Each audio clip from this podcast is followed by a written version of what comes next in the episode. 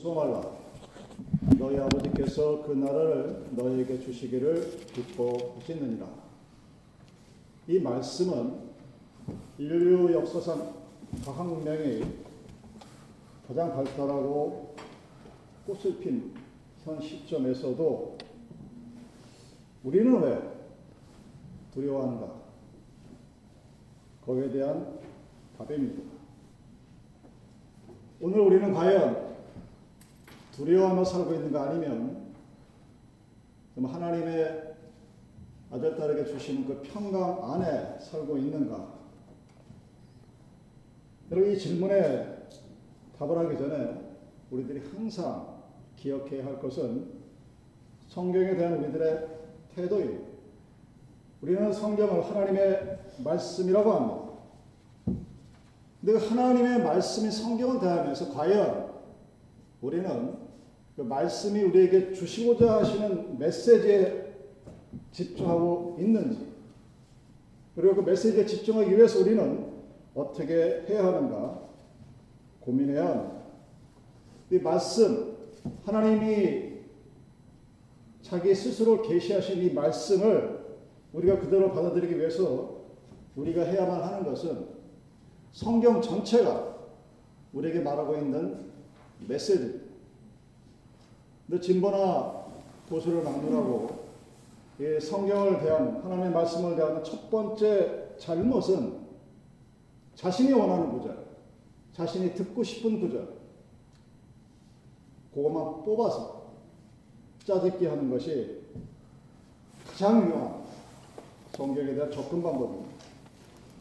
나에게 유리한 것, 내가 듣기 원하는 것, 내가 마음이 편해지는 것만 골라서 성경의 하나님의 말씀을 사용하는 것은 우리들이 절대 하지 말아야 할 접근 방법입니다.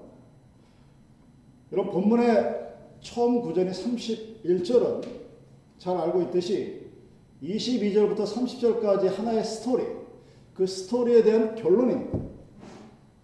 그래서 대부분의 설교가 본문을 전할 때 누가복음 12장 22절에서 31절에서 끝이 납니다. 그래서 하나의 설교가 구성이 되고 메시지가 완성이 됩니다. 이 예수님이 말씀하신 하나의 이야기의 주제는 무엇을 먹을지 마실지 구하거나 근심하지 마. 하나님은 이미 우리들이 원하는 것, 상황과 환경을 잘 알고 계십니다. 그러니 그런 것들, 즉 세상의 걱정에 근심하지 말고 하나님 나라를 먼저 구하라 하는 것이 이 이야기의 주제입니다. 예수님이 왜 이런 스토리를, 이런 대답을 하셨을까? 누군가의 질문에 대한 답입니다. 13절에 그 질문이 나와 있죠. 무리 중에 한 사람이 이르되 선생님 내 형을 명하여 유업을 나와 나누게 하소서 하니 이 질문에 대한 대답이 오늘 본문의 배경이 되는 이야기의 원인입니다. 예수님을 재판관 그리고 자기의 걱정, 근심, 세상의 재물을 분배할 수 있는 권한을 가진 자로 대하는 사람의 태도가 나옵니다. 예수님이 이렇게 대답하셨죠. 생명, 라이프는 소유에 있는 것이 아니다. 그리고 그 예를 들어서 어리석은 부자 이야기를 합니다. 내 통장에 돈이 많도다, I'm happy 하는 이 어리석은 부자 이야기를 한 후에 우리들이 잘 알고 있는 공중에 나는 새와 드레핀 백합화 이야기를 하시는 겁니다. 그것이 본문의 배경입니다. 그리고 이어서 오늘 본문에 그 하나님의 나라가 어떤 성격을 갖고 있는지를 구체적으로 설명하고 묘사해 주고 있는 것입니다. 여러분, 그 이야기의 주제는 31절에서 끝나는 것이 아닙니다. 왜? 그 이야기를 들은 적은 무리들이 지금 두려워하고 있습니다. 말씀에 대한 확신이 있었을 테고, 하나님께서 주신 말씀의 요지는 너희들이 갖고 있는 세상의 걱정, 근심 대신에 하나님의 나라를 먼저 구하라. 그런데 그 이야기를 들은 적은 무리들이 두려워하고 있다. 왜 굳이 적은 무리들이라고 소수의 사람들로 묘사된 표현을 성경은 고집하고 있습니다. 그들을 예수님이 지금 위로하는 겁니다. 두려워하지 말라. 예수님이 아시는 거죠. 하나님이 확신에 차서 정한 말씀을 듣고 난 후임에도 불구하고 그들은 두려웠습니다. 그래서 하나님이 무서워하지 말라, 두려워하지 말라 하고 위로하시고 나서 내가 말한 하나님의 나라가 어떠한지를 설명해 줍니다. 도적도 없는 나라, 좀도 없는 나라, 뺏길 염려도 없는 나라, 세상의 걱정과 근심이 필요 없는 그 나라를 설명하셨습니다. 우리는 이미 그 신약의 독자들은 그 전반적인 이야기 다 알고 있습니다. 자, 이 말씀을 읽은 여러분들은 지금 이 순간, 아, 그 나라가 내 나라니까 여러분들의 마음에 걱정과 근심이 다 사라지고 세상 걱정, 근심 없이 편안한 마음, 평생을 살아가는 자신 또는 뭐 그런 기도의 제목, 뭐 그런 마음의 자세가 되어 있느냐 하는 이야기 아니면 참 좋은 말씀입니다. 고개는 끄덕거려지는데 그 다음은 잘 대답하기 힘든. 우리는 무엇을 두려워하고 살아가고? 우리는 과연 불안 없이 하나님이 주시는 이 복음 안에서 살아가고 있는가? 그 대답을 찾아보고자 합니다. 산다는 것은 여러분, 걱정 것이 굉장히 많죠. 건강에 대한 걱정. 우리 본문의 배경으로 나온 것처럼 형, 부모의 재산을 가지고 서로 싸우는 이 형제 자매들. 부모의 재산을 가지고 싸우는 것은 형제 자매끼리 싸웁니다. 친척끼리 싸웁니다. 남하고 안 싸워요. 피를 나누는 형제끼리 싸웁니다. 뭐 때문에? 돈 때문에. 거기서 오는 사람들 간의 스트레스, 긴장, 짜증이 나 사는 게 좀 그렇죠. 수없이 많은 잔가지가 있는데 그 근본 내가 두려워하고 걱정하는 그 뿌리를 찾아가면 두 가지 답이 나옵니다.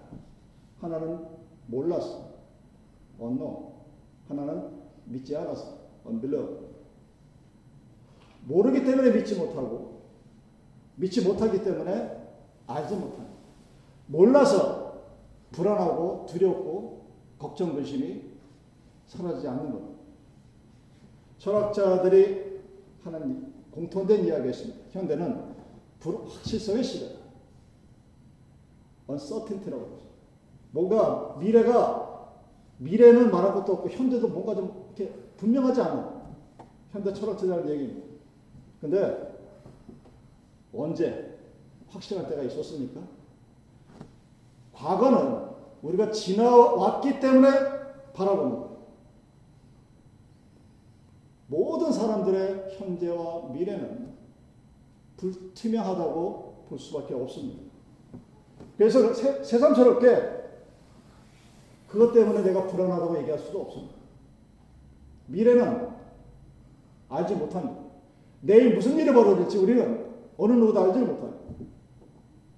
그러면 믿을 건 나인데 내가 알고 있는 내 지식, knowledge, experience, 경험 그것을 가지고 미래에 어떤 일을 감당할 수 있을까 생각해 보면 그것도 불안해, 불안정합니다, unstable합니다. 그것으로 내가 그 어떤 일이 닥쳐도 해결할 수 있겠다는 그 능력을 나도 못 믿습니다. 나 자신을 잊지 못해요. 베드로가 예수님께서 장담하죠. 예수님이 뭐라고 말씀하십니까? 너희들이, 너희들이 나를 모른다고 할 때가 올 것이다. 베드로가 성격이 급하니까 예수님 다른 11명은 못겠는데 나는 아니다. 나는 절대로 그럴 일이 없으니까 큰 소리로 빵 쳤습니다. 그리고 나서 불과 몇 시간 후에 한 번도 아니고 세 번씩이나 보여. 내가 베드로였다면 자기 내, 내 자신을 용서가 안 됐을 거예요. 스스로 비천하고 이런 한심한 인간인가. 그냥 이미나 나누고 있던지 잘난 척이나 안 했으면 얼마나 비참하고 속상하고 뭐 지구멍에 들어가고 싶은 그런 창피함이 있었을 겁니다. 맹세했어요. 자신이 있었습니다. 뭐 그런다고 일이 감당이 되느냐 하는 이야기. 여러분 2022년이라는 이 해가 지난 지 이제 불과 4주째입니다. 한 달도 안 됐어요. 새해 첫날 여러분들이 뭔가 결심을 하셨을 텐데 지금까지 계속되는 게 과연 몇 가지나 되는가 한번 따져보십시오. 내가 계획을 세우고 의지가 있다 해도 못 믿을 게 나아요. 내가 나라도 믿어야 되는데 내가 스스로 세운 게 스스로 생각한 결심이 불과 한 달도 못 갑니다. 한 달이 아니라 3일도 못 가니까 작심 3일이라는 말이 나온 겁니다. 그래서 나를 믿을 수 없고 내 의지를 믿을 수 없기에 우리는 점점 더 불안해질 수밖에 없습니다. 그러면 뭘 믿어야 되느냐? 요한복음 14장 1절에 이렇게 말씀하십니다. 너희는 마음에 근심하지 말라. 하나님을 믿으니 또 나를 믿으라. 성경이 우리에게 근심하지 말라. 믿어라. 하나님을 믿으니 나를 믿으라고. 이 메시지가 주는 문제의 원인은 아주 심플합니다. 왜 근심하느냐? 왜 두려워하느냐? 믿지 못하기 때문에. 그렇다면 근심을 해결할 수 있는 유일한 키는 믿으라는 겁니다. 근데 그 믿음이 어떤 믿음이냐? 하나님을 믿으라는 겁니다. 하나님께서 나에게 주신 아주 귀중한 선물인 그 믿음이 나에게 있을 때 근심이 없다는 얘기입니다. 여러분 이 믿음이 있는 사람은 행복한 사람입니다. 많은 사람들이 제가 살면서 자꾸 느끼는 게 참 세상에 믿을 사람 없다는 소리 하죠. 한국 속담에 검은 머리 짐승을 거두지 말라. 그랬을 때 제가 어렸을 때 머리 짐승이 뭘 뜻하는 거지? 처음에 이해 못했어요. 그때 알았더니 이제 이 검은 머리 사람을. 사람이 사람을 걷어서 잘 대해줬는데 은혜가 은혜로 돌아오지 않고 다르게 돌아와. 그래서 어른들 하는 말이 말씀이 검은 머리 짐승은 절대 거두지 말라. 잘해주지 말라는 소리예요. 그러니까 믿을 놈이 없다는 얘기지. 맞아요. 굉장히 많습니다. 그런데 한편으로 보면 믿을 만한 사람은 또 많은 것도 사실입니다. 지탄받는 목사들이 꽤 있죠. 그런데 알려지지 않은 더 열심히 살려고 노력하는 목사들이 사실은 더 많습니다. 그들이 신문지상에 안 알려질 뿐입니다. 어떻게 하면 그런 믿음을 가질 수 있을까? 어떻게 하면 사람을 믿으면서 살아갈 수 있을까? 어떻게 하면 계산하지 아니하고 살아갈 수 있을까? 여러분 내 의지를 가지고 내 지식을 가지고 해결 안 됩니다. 그럼 공부를 다들 많이 하셨을 텐데 공부 많이 많이 해서 지식을 많이 하면 알수록 여러분들 마음이 점점 더 편안해집니까? 아마 아닐 거예요. 여러분 돈이 많은 사람이 불안할 것 같습니까? 돈이 없는 사람이 불안할 것 같습니까? 돈이 많은 사람이 불안해요. 그래서 돈이 많은 사람들이 소위 요즘 그 효자되어지는 무당들을 믿는 왜? 자신의 미래가 불안함. 그러니까 뭔가 의지하지 않고 그 돈을 가지고 하지 않으면 그래서 소유 갖고 해결도 안 되고 지식도 해결이 안 되고 의지도 해결이 안 되고 걱정해도 해결이 안 됩니다. 스트레스를 풀려고 별의별 짓을 다 해도 그 스트레스는 그것 때문에 또 계속 쌓입니다. 말씀은 우리에게 딱 하나의 방법을 가르쳐 줍니다. 하나님을 믿으라. 그 하나님이 어떤 하나님이야? 나의 창조자 하나님. 나를 만드신 분. 그 하나님을 믿으라고 얘기합니다. 그 하나님이 내가 믿는 하나님일 때 나는 creator가 아니라 created가 됩니다. created by the image of God. 하나님의 이미지로 창조되어진 내가 되었을 때 나는 그 하나님을 창조자 하나님을 믿게 됩니다. 그랬을 때 그가 나의 창조주일 때, 나의 아버지일 때 우리는 그 아버지를 믿고 그를 따라갈 수 있게 됩니다. 근데 인간이 만물의 영장이라고 하면서 사실 걱정하고 근심하고 두려워 온갖 고민 다 해보고 살아보셨을 텐데 그렇게 살면 행복하느냐 평안하느냐 하는 이야기 아마 아닐 겁니다. 끊임없이 우리를 격동시키고 흔들고 두렵게 하고 어렵게 하는 그 모습 속에서 우리가 그러한 걱정과 근심과 두려움을 어떻게 떨칠 수 있느냐? 답은 딱 하나입니다. 하나님을 믿으니 나를 믿으라. 예수님이 제자들에게 그렇게 말씀했습니다. 나를 믿어라. 제자들이 그런데 두려워합니다. 그 하나님을 봤는데 두려워요. 적은 무리여 두려워하지 말라. 적은 무리죠. 12명밖에 안 되는데. 그 열두 제자와 예수님을 지금의 상황에서 바라보십시오. 굉장히 초라한 모습입니다. 이들에게는 명예, 권력, 돈, 우리 현대인이 추구하는 세 가지가 하나도 없, 하나도 없어. 그 초라한 사람이 너희들이 걱정하는 것 내가 책임져 주겠다고 얘기했습니다. 그 약속을 들었어요. 그럼에도 불구하고 불안에 떨고 있습니다. 여러분, 이 적은 무리들이 두려워하는 것이 바로 우리들의 모습입니다. 믿음은 있는 것 같은데 내가 사는 세상이 나의 환경이 이게 싹 좋아지는 것 같지도 않습니다. 스스로 자, 자존심을 세우고 잘난 척 하려고 해봐야 거기서 거기 그렇게 초라하게 앉아 모여있는 우리들에게 하시는 말씀입니다. 하나님을 믿으니 나를 믿어. 그런데 그런 말을 하는 예수님의 손에 돈이 없어요. 명예도 없습니다. 권세도 없습니다. 그리고 심각하게 그런 말씀을 하면서 예수님이 향하시는 곳이 어딨니? 십자가를 지러 가는 골고던 자, 십자가로 향해 가시면서 나를 믿으라. 하나님을 믿으니 나를 믿으라. 그러면 두려워하지 않을 것이다. 그리고 내가 너와 항상 함께 할 것이다.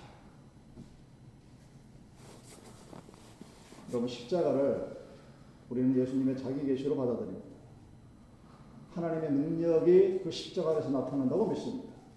근데 그 하나님의 능력은 천지를 개벽하는 그런 능력으로 나타나는 것이 아닙니다. 그 십자가가 우리 마음에 들어왔을 때 한 사람의 마음이 녹아져서 그가 하나님 앞에 고개를 숙이고 아주 겨자씨 같은 작은 믿음의 씨가 내 안에 들어와서 그 겨자씨가 자라서 수없이 많은 새가 들어와 쉼을 얻는 나무로 자라듯이 그렇게 할 수 있는 능력이 바로 십자가입니다. 지금 예수님은 그 십자가를 지나가시면서 우리들에게 하시는 말씀입니다. 두려워하지 마라.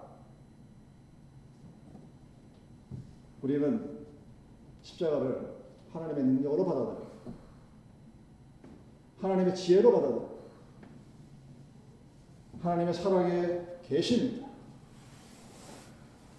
근데 하나님을 믿지 않는 사람들, 하나님을 모르는 사람들은 이런 합니다. 하나님이 그렇게 나를 사랑하시면 내 소원을 들어주시죠. 내가 prayer list가 이만큼 있는데 제가 이제 어릴 때 이제 믿음이 없, 뭐 없다고 하긴 그렇고 조금 있을 때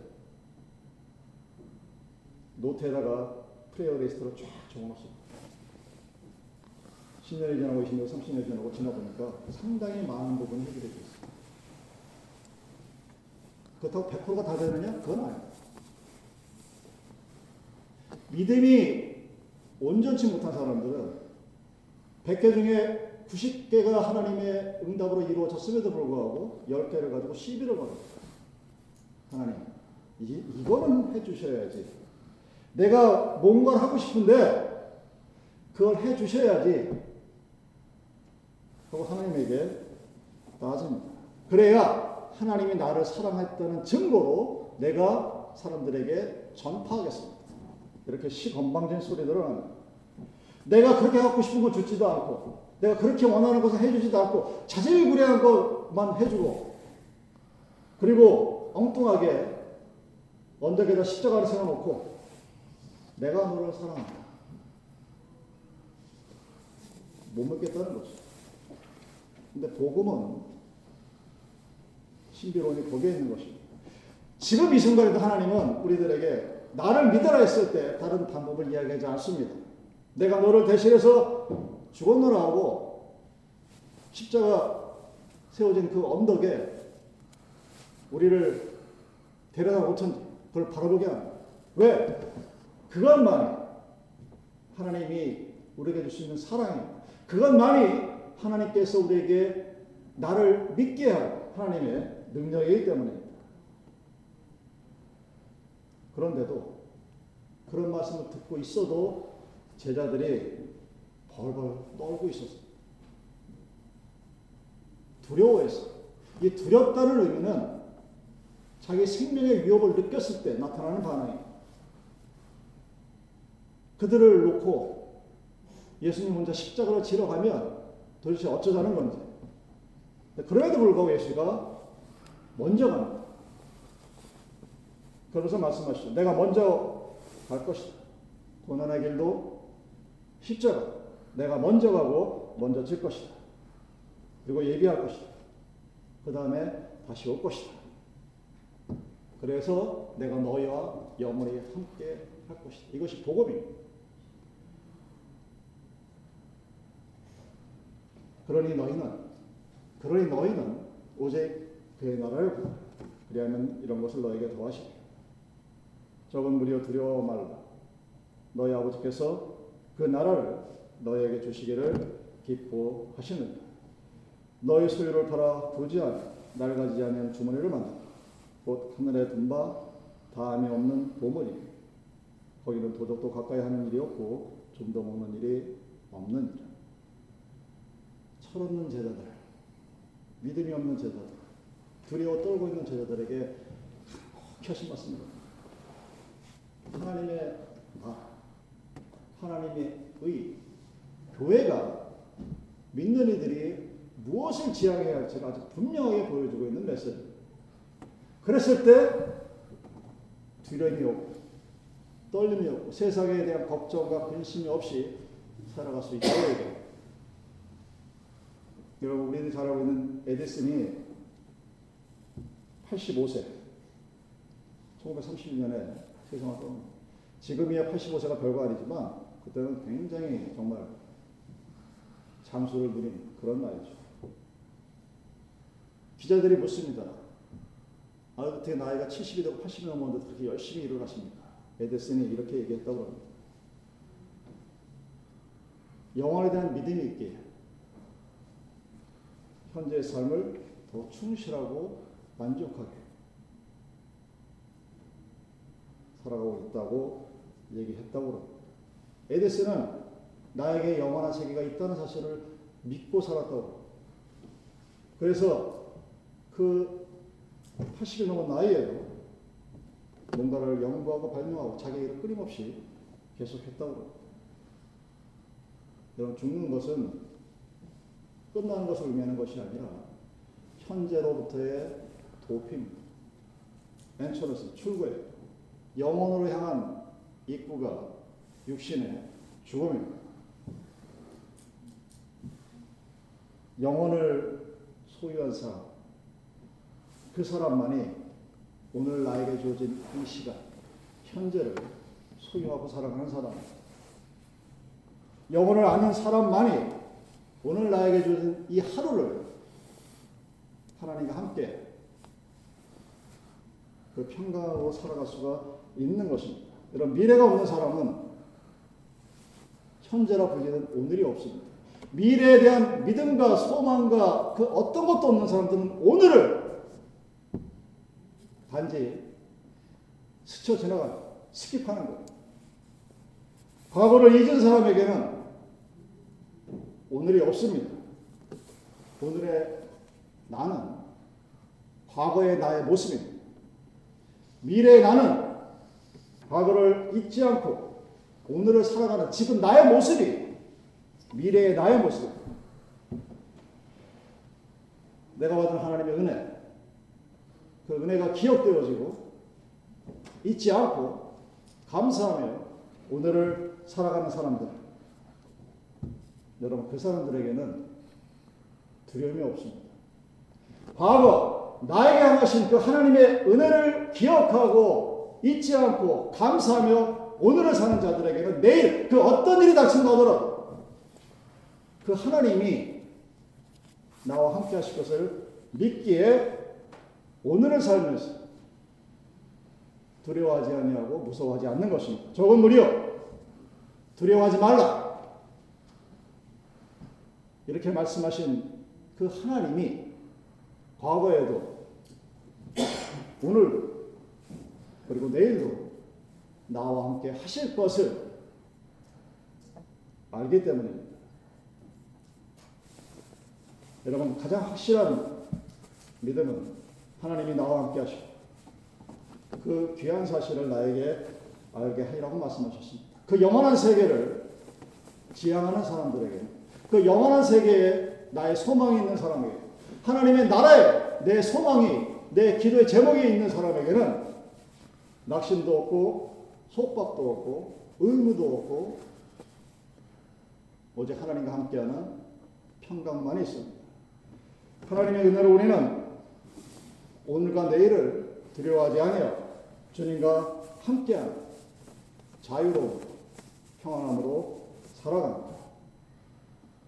주님이 우리에게 주신 음성 다시 한번 들어보십시오. 적은 무리여 두려워 말라. 하나님을 믿으라. 그리고 또 나를 믿으라. 너의 아버지께서 그 나라를 너희에게 주시기를 기뻐하시느니라. 기도하시겠습니다.